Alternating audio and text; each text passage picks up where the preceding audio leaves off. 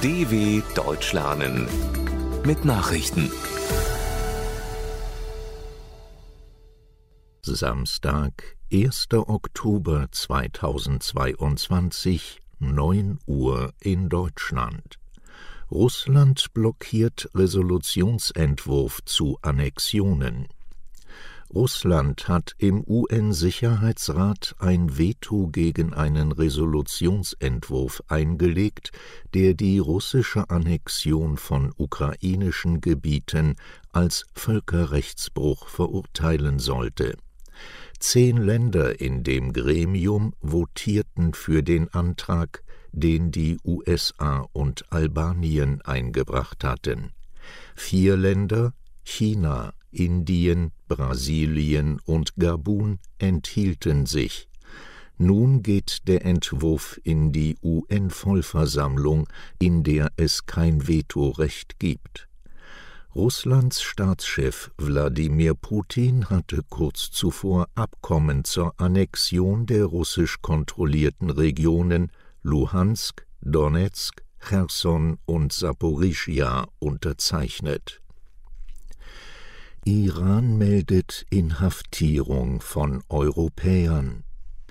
Im Iran sind neun europäische Staatsbürger wegen ihrer Rolle bei Unruhen nach dem Tod einer jungen Frau verhaftet worden.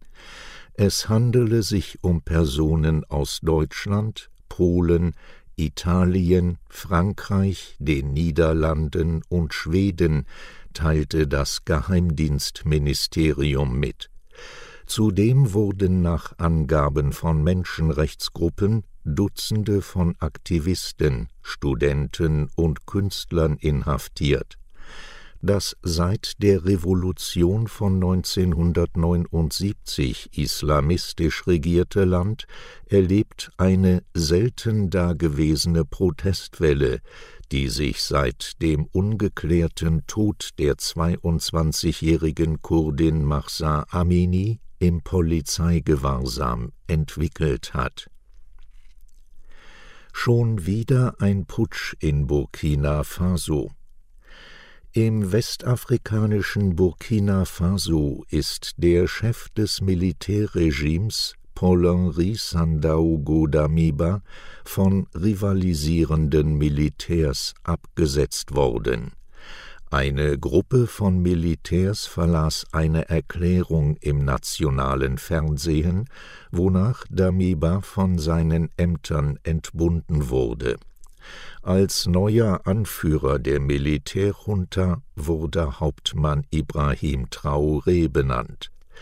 Die rebellierenden Militärs verhängten eine nächtliche Ausgangssperre und kündigten an, die Landesgrenzen umgehend zu schließen. Zudem wurde die Verfassung außer Kraft gesetzt. Zuvor am Tag waren Schüsse am Amtssitz des Junta-Chefs zu hören gewesen.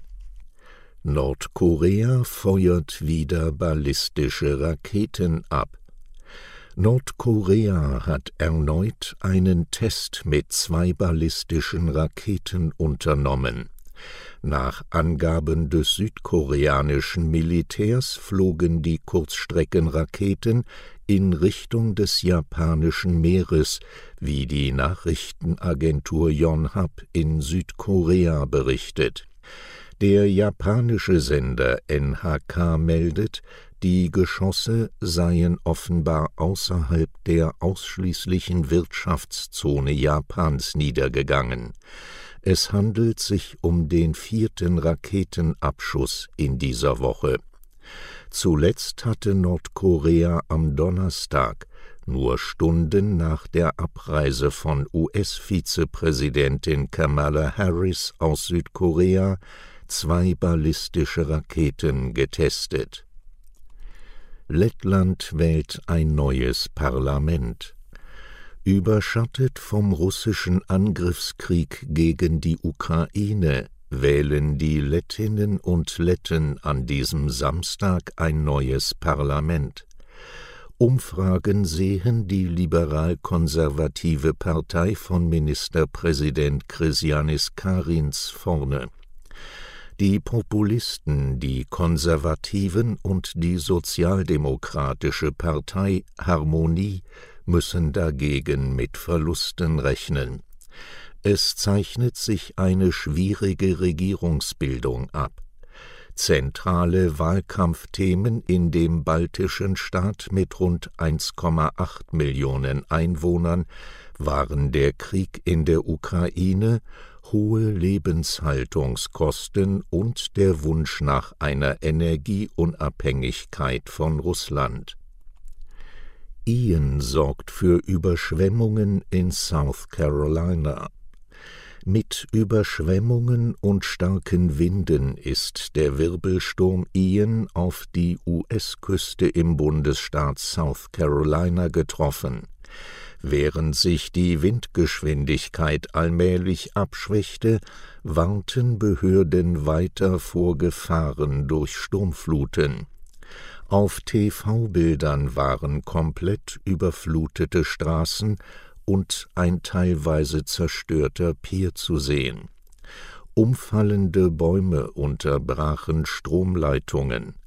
Allein im benachbarten Bundesstaat North Carolina, in den Ian inzwischen weiterzog, sprach der Katastrophenschutz von rund 300.000 Stromausfällen. Zuvor hatte der Hurrikan auf Kuba und in Florida eine Schneise der Verwüstung hinterlassen. Soweit die Meldungen von Samstag, dem 1.10.2022.